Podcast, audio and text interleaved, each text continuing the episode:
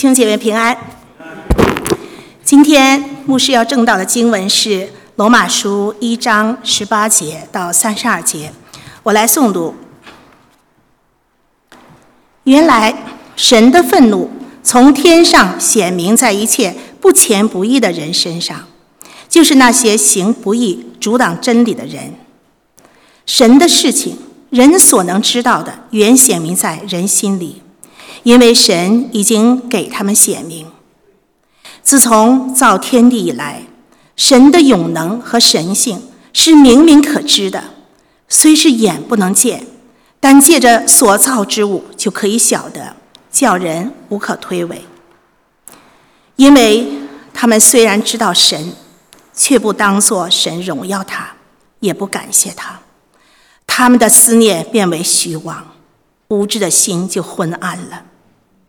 自称为聪明，反成了愚拙，将不能朽坏之身的荣耀变为偶像，仿佛必朽坏的人和飞禽、走兽、昆虫的样式。所以神任凭他们逞着心里的情欲行污秽的事，以致彼此玷污自己的身体。他们将神的真实变为虚谎，去敬奉、敬拜、侍奉受造之物。不敬奉那造物的主，神乃是可称颂的，直到永远。阿门。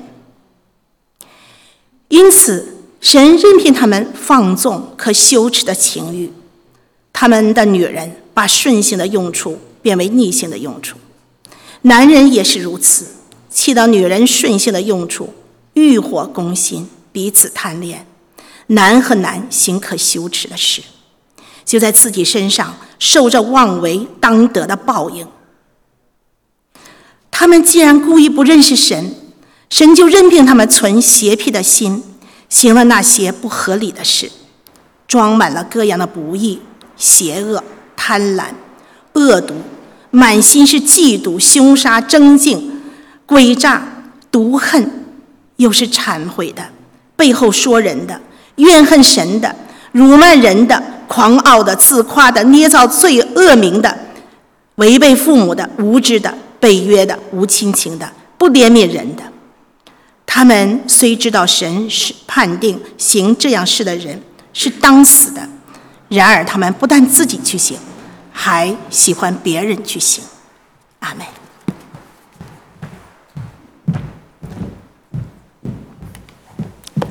好，弟兄姊妹平安。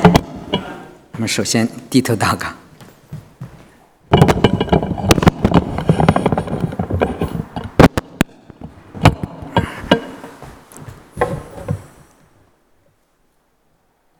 亲爱的天父，我们感谢你，我们赞美你。每一天都是你的恩典，我们感谢神赐我们温暖春天，感谢神赐我们凄凉秋景，我们感谢神。送路旁玫瑰，也感谢神，玫瑰有刺。主，我们为我们一切所我们经历的恩典感谢你，也为我们自己每个人所经历的难处要感谢你。谢谢你，主啊，你创造我们的旨意本是如此。主啊，我们谢谢你，你祝福我们今天的聚会，你的圣命与我们同在。主啊，让我们今天所做的一切都能够荣耀你的生命。谢谢主。谢谢主，你借着那话语开启我们的心，让我们来真正的来认识神，听我们的祷告，奉主耶稣的名求，阿门，阿门。好，我们继续的讲罗马书啊，罗马书，我们又分享了两次，两次。这次呢，我们是好像题目是从最终回转来归向神。我们说过，罗马书的主题就是福音啊。保罗在分享福音之前，先讲福音的需要。就是人的罪，就是人罪。我们只有意识到，说我是个罪人，我才需要福音。罪是一个在这个世界上最根本的问题。那么罪到底是什么？你是不是个罪人呢？你说每星期呢，我们祷告会，祷告会之后啊，我们的好多弟兄姊妹都在网上来分享。啊，有的时候我得进这个小组里去听听，他们在分享什么？哎，我就这星期听了马老师跟莫瑞亚他们在一组。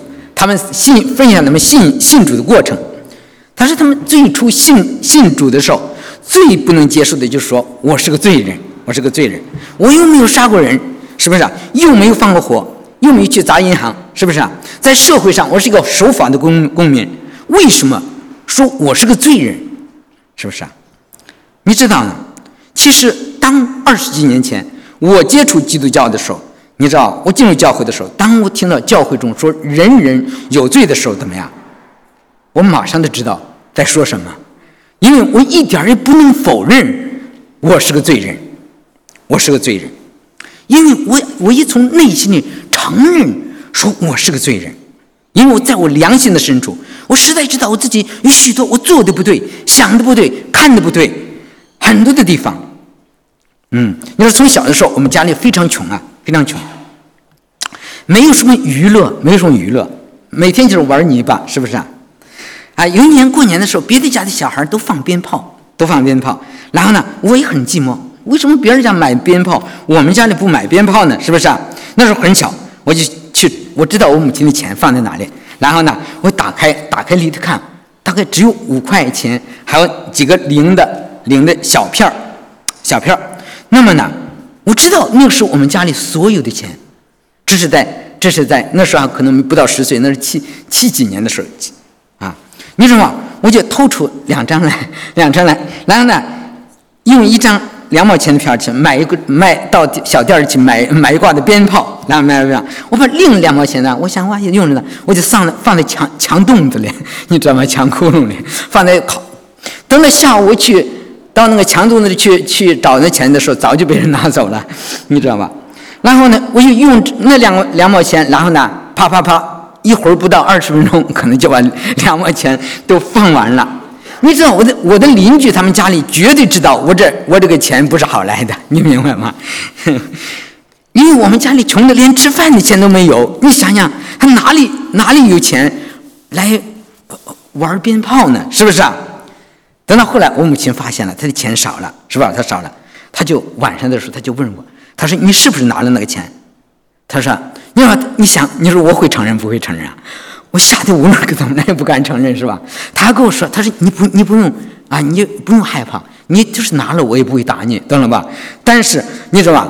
我因为害怕那个犯罪带来的后果，你知道我本来就知道家里整个的就是五块多钱，你一下子糟蹋了十分之一，你想想是不是啊？哎呀，我就。我想，我到我母亲，呃，他到他去那个世界，他也不知道那那钱是我拿的，懂了吧？他也不信，真的，因为我是我们家里最最乖的孩子，最听话的孩子。因为最乖、最听话的孩子都这样，你得想想那不乖、不听话的孩子到底是什么样了，是不是啊？你说，在这个小事里，我发现这个世世界十界里，至少犯了四戒：违背父母、偷窃、说谎、贪婪。是不是啊？真的这样？我们我父母我从来不会教过我，从来因为他没有教过我，是不是？这个从小天生就会的，你知道吧？我常常想，你知道，当我我们受欺在在呃在，因为在呃在在文化革命里是吧？凡是成分高的都都受欺负，是不是啊？在在中国那那那那么多年都是这样，我们成了被斗争的对象。是吧？我们受村里人的逼迫，但是我一点也不怀疑，在那样的政治气氛里，如果我们家的成分好，别人家的成分低，我会这么做，懂了吧？我们很少人会想，我们都觉得我是个好人，我受别人欺负。如果在那样的政治环境里，在那样的气氛里，如果你家的成分好，别人家成分低，你会不去斗争别人？这是非常现实的事情。因为这是一个弱肉强食的世界，强者欺负弱者是一种自然的现象、天然的现象，是吧？我们人都是欺软怕硬的，在一个弱势的位置上，你可能被别人欺负；但是在强者的地位上，你就可能会欺负别人。但是我并不一定说你一定会欺负别人，但是你如果处在强者的位置上，你不会被别人欺负的。所以呢，就在我大学毕业的那一年，因为家里没有权势，是吧？没有钱，也没有任何的没有，没有后门，没有窗子。我们中国叫没有门，没有窗户，是吧？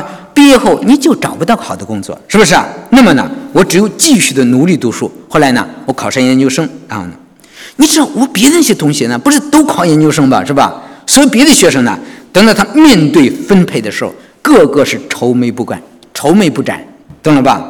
因为他们为他们将来分分配到的单位感到忧愁，因为嗯，他们没有没有后门的话，又找不到好的单位，是不是？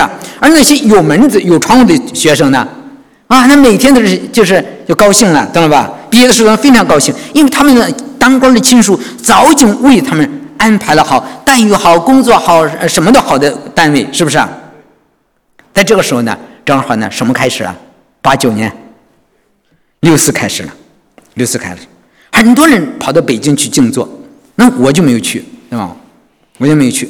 那有人来来问我了，说为什么咱们都去找去，都去北京静坐去，那那么活跃，是不是？为什么你不积极参加呢？我跟他们说，我说我知道，并没有一个人真正的想追求一个公平的社会制度，知道吧？你只不只不得看到别人他抓住了权力，捞到了钱财，你没有拿到。是不是啊？你才想要去改变他。如果你现在抓住了权利，抓住了钱财的话，你还会去改变吗？是不是啊？我说的是非常现实的事情。对于那些找不到好工作发愁的发愁的人，如果他现在他的一个官儿在在在在在什么在什么局里工作的话，你想想他现在会不会不去找那官儿啊？他会不会不去走那后门嘛？是不是？他一定不会错过的。我想，如果那个时候我有一个有一个当大官的亲戚，我也我就早去找他了。我何必在这里辛辛苦苦的艰苦奋斗呢？是不是？人们打着响亮的口号，说的比唱的还要听，是吧？他们你游行的目的你是反对腐败，可是你要想社会上不腐败，政治上腐败，你自己首先不腐败才行。你明白吗？你在反腐败的同时，你自己又在搞腐败，你岂不是自相矛盾吗？是吧？有谁真正的想看到一个公平的社会、公平的世界呢？没有神，这个世界上就没有真正的公平。要是九八年呢，我刚信了主，回到国内，那年正好是我的外甥考大学，你知道吧？考大学，哎，他恰恰没有。到那个到那个本科的分数线，你说我哥哥马上就来找我了，是不是？是吧？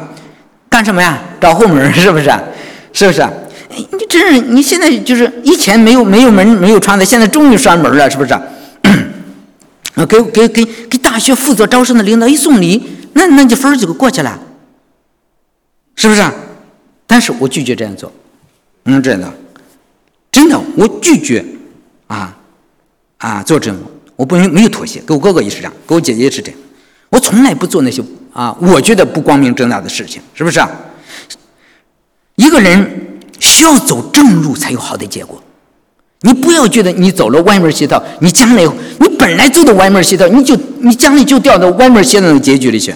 即使你没有那个本事，我给你用不正当的手手段安排好了，你还是不会有出息的。我们人知道吧？我们人没有一个人愿意承认是罪人，但是我常常想对那些个矢口否认自己是罪人的人感到惊奇，懂了吧？其实我们每天都活在罪里，你可能都不知道，都不知道。有一年我回国了，是吧？那那年正好我们母亲八十四岁，我就跟他说：“你一年犯一个罪，多少罪啊？”你一年才犯一个罪，就八十四个，是不是啊？有一次我坐坐在我们办公室里，坐在办公室里，我想想，哎，我要认认罪吧。我一会儿就写了大大概还不止八十几个。你对别人的态度，你说话的口气，别人谁都不知道，你自己知道的，是不是啊？你知道，我有的时候在做好事，我都可以犯罪。我把我把一个好的东西给我一个比我亲近的人，把那个烂一点的给我那不喜欢的人。你知道，别人谁都看不见。哇，带我看，我给别人送东西去了。其实，在我的里面，在我做好事的时候都在犯罪。你明白吗？分别善恶，看到了吗？我常我母亲常常说：“哎呀，我现在天天在家里，我犯什么罪呀？你在家里就不犯罪了？你做好事你都会犯罪，懂了吧？没有一个人，你知道吧？这个才说的圣经中所说的罪。我跟我母亲说，你一个月才犯一个罪，那犯多少罪啊？你八十四乘十三是多少？一千零八个，一千都上一千了。”你你不可能一个月才犯一个罪吧？没有啊，你太圣洁了。如果一天犯一个呢？三万以上啊。我常常说，一一个人你不止犯一个罪，我们的罪真的是多如牛毛啊！如果没有神，我们每天都活在罪中。你知道吗？这这这星期，我给国内一个弟兄打电话，他他去人，我说你跟那个人去说说，让他去读圣经，懂了吧？读圣经，啊，他说弟兄啊，我没有办法给他交通，懂了吧？他从小就生活在一个信信主的家庭里，说出来的没有一句真话，全是谎言。他说谎话就跟说真话一样的自然。你知道在在国内有这样的人吗？是吧？没有一句诚实话，就是不该说谎话的时候，他因为说谎话都已经自然了，都是在说谎。你怎么人心灵都麻痹了，看不见什么是黑暗的，看不见什么是黑暗，不知道什么是诚实。这样的人在大陆可多的是啊。如果一个人不认识到自己是个罪人，看不到自己的罪，他就没有办法体会到我信的神是多么宝贵。把我从黑暗中带出来，进入他的光明；把我从撒撒旦的权下带出来，进入到他那光明的国度。有一次呢，我在家里跟我姐姐谈到罪的事情，你知道我姐姐。瞪大，她眼睛都瞪大了，终于她明白了，你知道吧？那一下，她说：“像你这么说，我这个罪是十天八夜也认不完呀。”你知道吗？我说你这是真正明白了，真正明白了。认不是你认罪你就有功德的，你懂了吧？认罪是使我们认识到我们的本相。人人都是罪人，你知道吗？不要觉得别人都是罪人。就是我自己就是罪人，懂了吧？我，那时候在想，我看到的是别人的，别人的什么当别人，都是看到的别人对我的态度，对别人的不好。我从来没有想想，从我自身，从别人的眼光看我的话，原来我对别人是同样的糟糕。你可能没有意识到，你知道吗？你知道。我常常有人说，有人说我不是罪人，你知道吧？有的人，我常常说，如果你要不相信你是罪人呢，你就一个人不承认他是罪人，你就去问他的太太，问他的先生就就好了，你知道吧？他的太太、他的先生知道他是不是罪人，懂了吧？啊，有一个人呢和他另一半吵了架，但他就横眉竖眼的说：“你打我呀，你打我，呀，你打我，我马上就报警去。”你知道在澳洲，你知道你打了我，马上就得进监狱了。你懂了？你不要以为你知道吗？你看到这个人他心里的黑暗吗？他的目的并不是让他的让他的那一半改正，而是把他送到监狱里去。你知道吗？你其实你知道吗？这个隐藏的动机，都让我们看到人心是多么的黑暗。其实我们知道，在他的心灵里，他早已经把他的先生 扔到监狱里去了，知道吗？再也出不来了。我们知道很多人都不肯面对他们实际的问题，你知道吧？真的，他早已经把他，他也不想把他释放出来，他也不想一想，你把他送到监狱去，对你有什么好处啊？你想到了吗？是不是啊？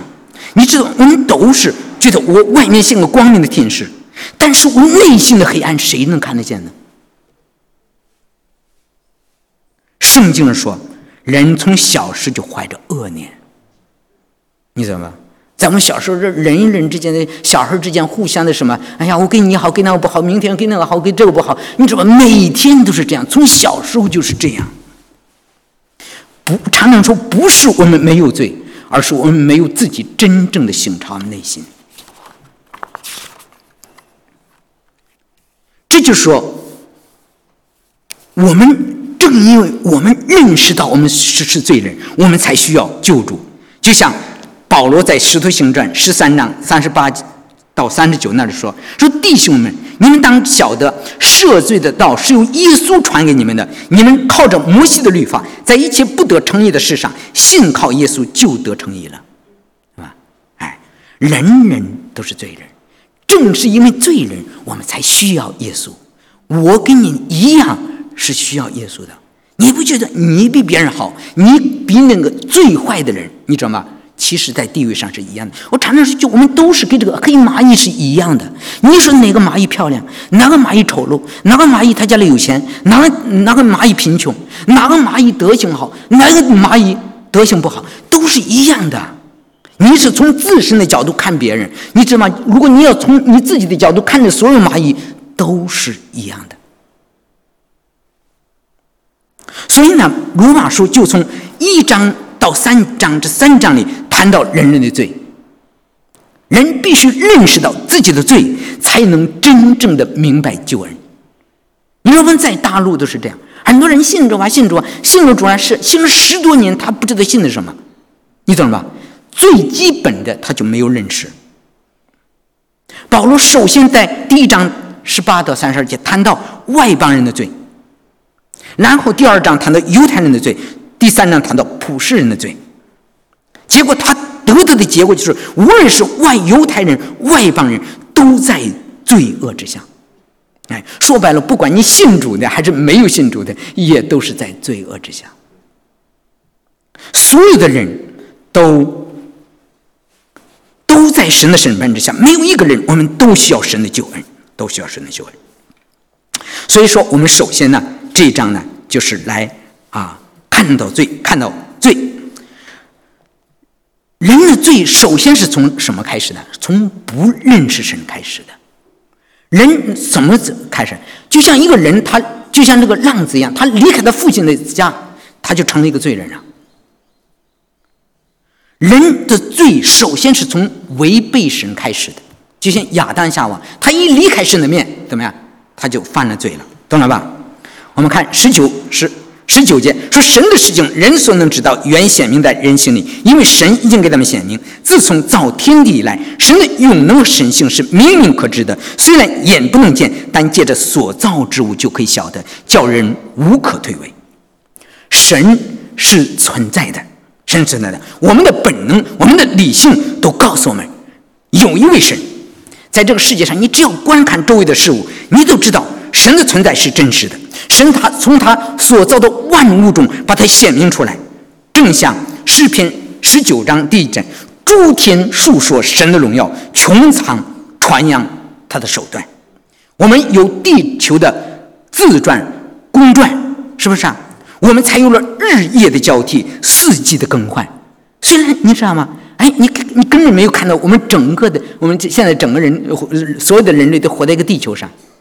正是因为每天的自转，我们有日月的交替，是不是啊？你你自己没有，你没有知道，你你很小，我们很小很渺小，我们根本看不清，从宏观里看到这个世界，是不是啊？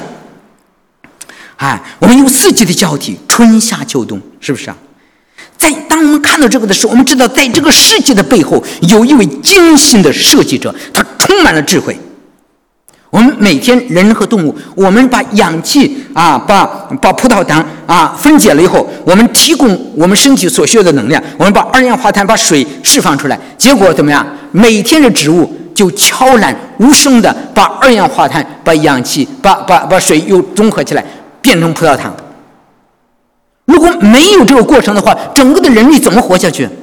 谁把这个这些个规律放在背后的呢？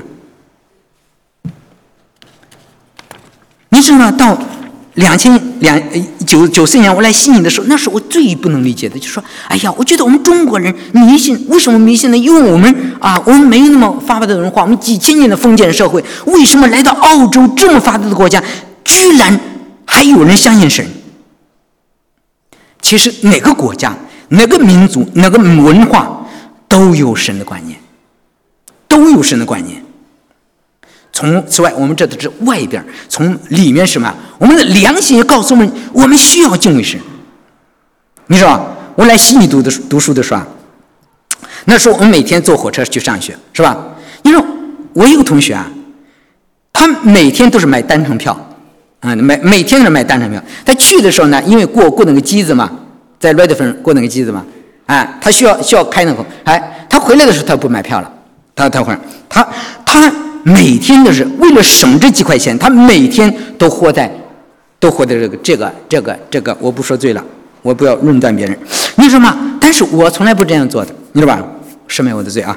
我是自意，懂了吧？然后呢，我觉得啊，澳洲啊，给我们奖学金是吧？买车票还给我们优惠的待遇是吧？我们不能继续的像在国内那样，每天就是投机取巧是吧？我们应当做在这里做事诚实。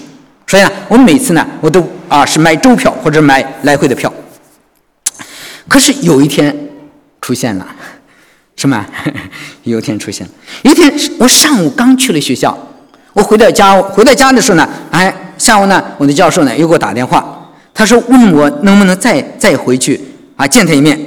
那么我只能去去回来。这个时候呢，我上午买的那个 return ticket 呢还在还在兜里，你知道吧？在兜里。那么呢？你知道吗？我只在 red 用过一次了，懂了吧？啊，这个这出出出口都是用的。所以呢，其实那个票还是当天的票，没有人看得出来那个日子是不是啊？都是当天的票，return ticket 的，你知道吗？你都印着时间，印着时间。所以呢，哎，但是呢，哎，我去那里，我就我本来我兜里带着两块钱，我两块钱用来买票的是吧？我没有，可是我没有买票，我就混过去了，就混过去了。进来去了，哎，但是我不已经不能走 Redfern 了，是吧？我在前一站，在麦当劳趟的下来下来车，是不是啊？哎，下车。但是你知道，你从来没有做过这个亏心的事，你做过事，然后心里还不能不能的，是吧？忐忑不安的，是吧？当我出站的时候，啊，腾腾腾腾的过去了，终于出了站了，你知道吧？终于出站了，你看到了吧？你知道，我们人都是这样。当试探了，你们不要觉得我们自己比别人好。当试探来的时候，有了机会的时候，当别人没有人看见、没有人知道的时候，你发现你跟那些你瞧不起的人是一样一样的，你知道吗？我们犯的错不一样，有大有小，有多有少，但是在本质上一样的，罪人一个，罪人一个。你知道吗？我刚出了站，你知道吧？哪儿刚出站，这心刚平静下来，结果遇见迎面来了一个讨饭的。他说：“你能不能给我两块钱？” 我说：“我那正好这两块钱都都捏出汗来了，舍不得花，懂了吗？”结果一碰见他了，就把那两块钱给他了，你懂了吗？你想我费心、处心积虑、费尽心机，就想省下这两块钱，神还是没有让我省下来，你明白吗？那个时候，我虽然不知道有神，也不知道神是谁，但是我知道，在这个世界的背后，有一位看得见一一切的神。嗯，我怎么知道？我每一次犯错误，神都来纠正我。我跟你说，神要是不纠正你的话，嗯，你知道吧？他是任凭你了。你知道吗？你所做的一切的事，事无巨细，你的头脑中所有的思想，无论大小，神都知道。我非常清楚，别人任何的人都看不见，任何的人看不出来，但是他在那里清清楚楚看得一件一件。每一次当我走错的时候，他都来提醒我，来改正我。说不，所以说不是我好哦，是谁好啊？是神好，是神好。你知道吧？神的事情原显明在人的心里，人我们可以用我们的心灵跟神沟通的。每一个人都敬拜的神的神的本能，每一个人都有神的寻求神的意愿，你知道吧？只要我们用心灵来寻求神，可是人们怎么样？常常忽视神的同，忽视神的同在，懂了吧？或者呢，故意不认识他。这里说神人是故意不认识他，虽然知道他，也不当做神荣耀他，也不感谢他。真的，你不能说没有神啊！你不能说我不知道，因为神已经把这个显明在你心里。你知道吗？从前就好像我从前不认识神，是不是啊？就好像一个孩子从小就白被拐走了，懂了吧？他从来没有见过他的父母，也不认识他们，是不是？没有认识他们。结果后来他的父亲带着期盼来寻找他，带着爱来寻找他的时候，他拒绝他的父亲，对吧？他拒绝他父亲，他的对爸爸说：“我不是，我不认识你，知道吧？我不认识你，我不是从你生从你生的，你知道吗？我是从石头缝里蹦出来的，你知道吗？”我们我们那里都这么说，你知道吗？上上大了，我们啊上学了，上生物课，我们才知道，哇，原来我是猴子变来的，这是进化论讲的真理。你说，如果这个孩子对他的父母这样说话的，你看见那个孩子里面的刚硬被你了吗？如果他不是你的父母，他会来找你吗？你想想。他从你身上得什么好处呢？如果不是因为爱，找你这么一个累赘干什么？你想想，我们现代的人对神不就是这样的态度吗？神从我们的身上会得什么好处呢？所以说。我常说，一个人如果对所有的人不好，都对所有的人都好，但是如果他对他的父母不好的话，我不能说这个人是个好人，你懂了吧？无论他外表上表现的多么慷慨，行为上多么慷慨，道德上多么高尚，我敢说他的一切都是假的，都是伪装的。你知道，我说的是对父母，其实我们对神也是这样。一个不认识神的人，他的道德再高尚，他的行为再慷慨，如果他对神没有尊重，没有对神真实的敬畏，他不过是一个假冒伪善的人。所以圣经说：“你只有敬畏神，才是智慧的开端。”为什么人们拒绝神呢？为什么？因为没有了神。我做什么都好了，没有管着我的，懂了吧？我就可以为所欲为，我想做什么就做什么。同性恋有什么可羞耻的呀？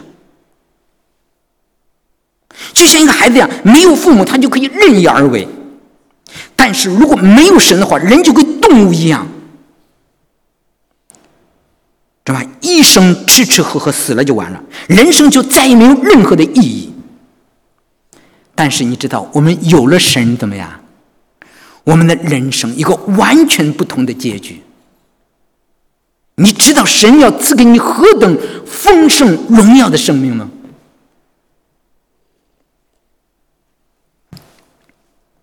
但是人虽然知道神的存在，但是不愿意认识他。这个世界上的人都这样，他知道，他觉得他吃。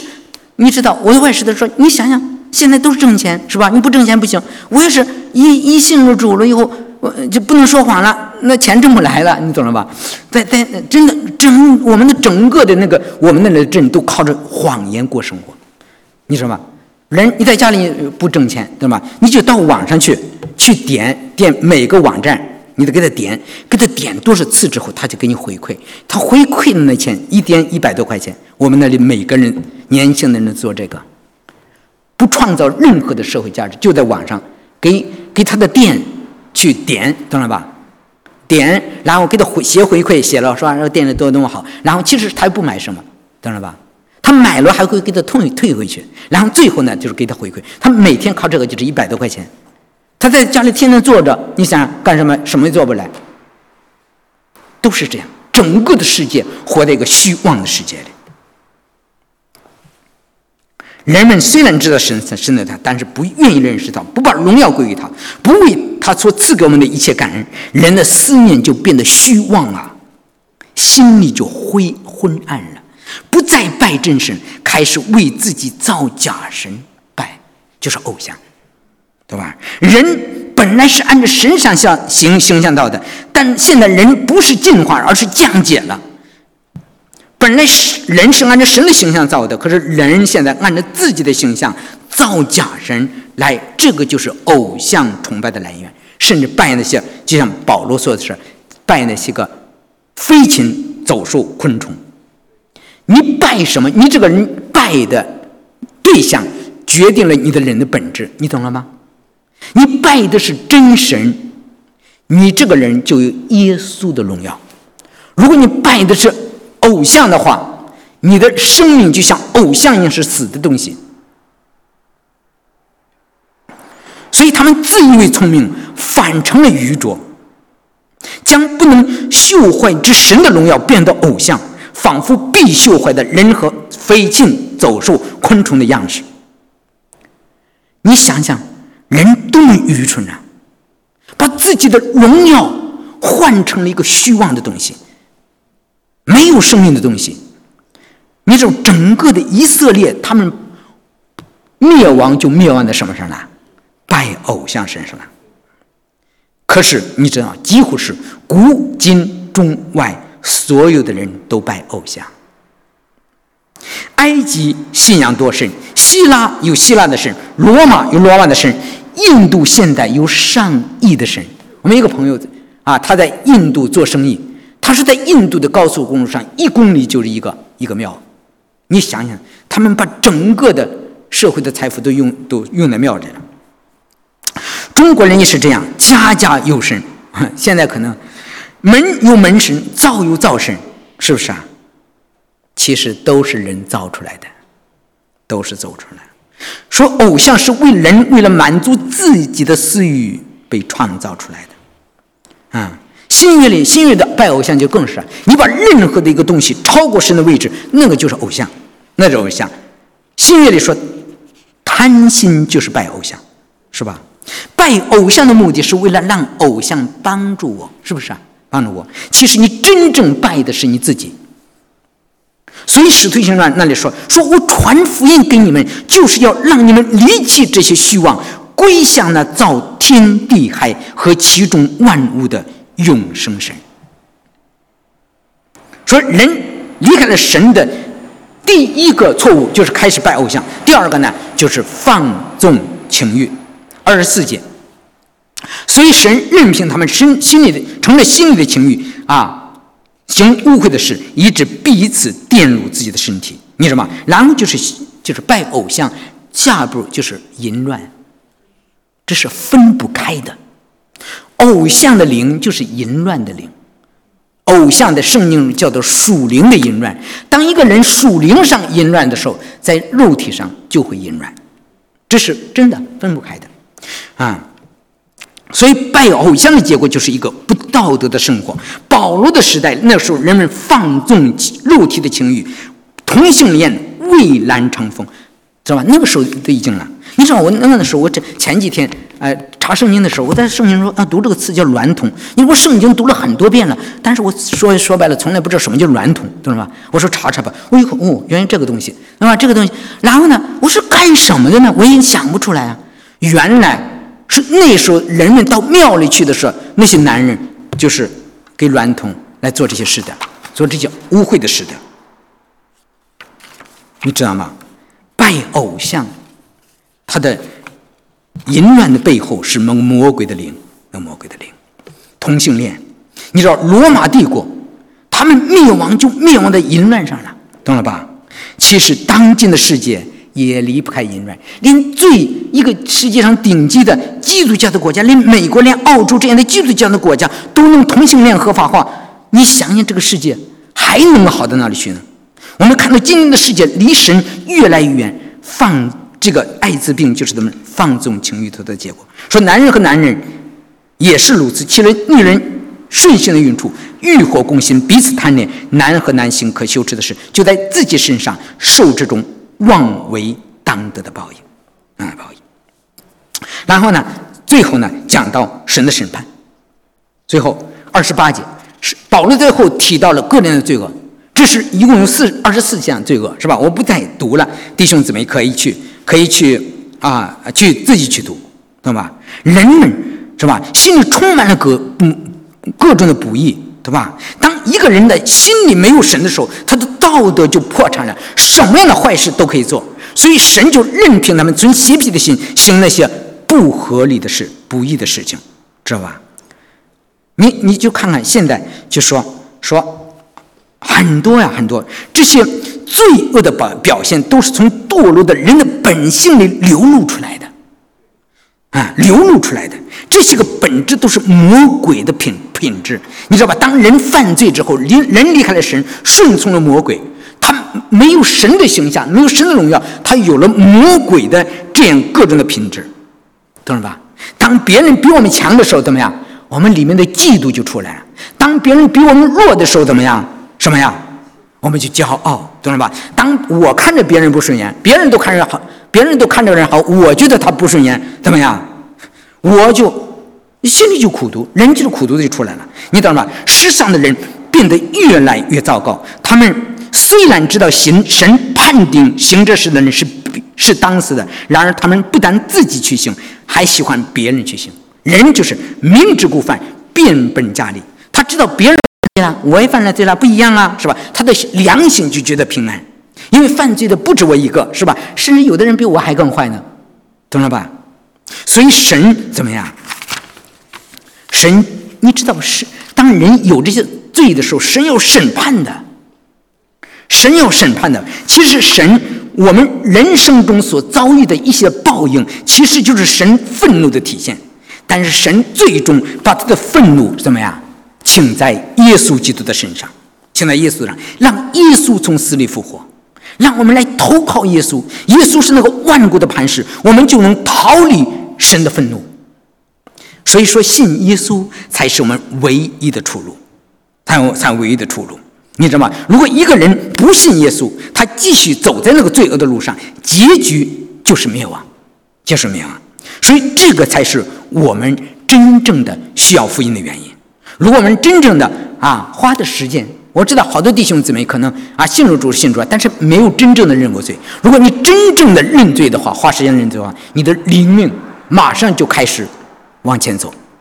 真的，我希望这一星期我们弟兄姊妹花一点时间啊，在神面前来对自己的态度、自己的行为，真正的来啊，在神面前来纠正自己、认罪悔改，这个就是你蒙恩的开始。好，我们低头祷告祷告。亲爱的天父，我们感谢你，我们赞美你。你知道人类所以败坏的今天，这个原因是拒绝了你那个永远永恒的荣耀。你赦免我们的罪，主啊！我们今天我们弟兄姊妹都一同的来到你的面前。我们这些弟兄姊妹都是真正的信耶稣的人，主啊！你来光照我们。感谢主，你已经把我们从黑暗里带出来，进入你的光明，让我们脱离魔鬼撒旦的权势，进入到你荣耀的国度。你来祝福我们每个弟兄姊妹，让我们真的也每一天来这星期花一段时间来在神面前来纠正我们自己。让我们更喜喜悦活在神的旨意当中，活在神的光明当中，做神无瑕疵的儿女。谢谢主，听我们的祷告，奉主耶稣的名求，阿门。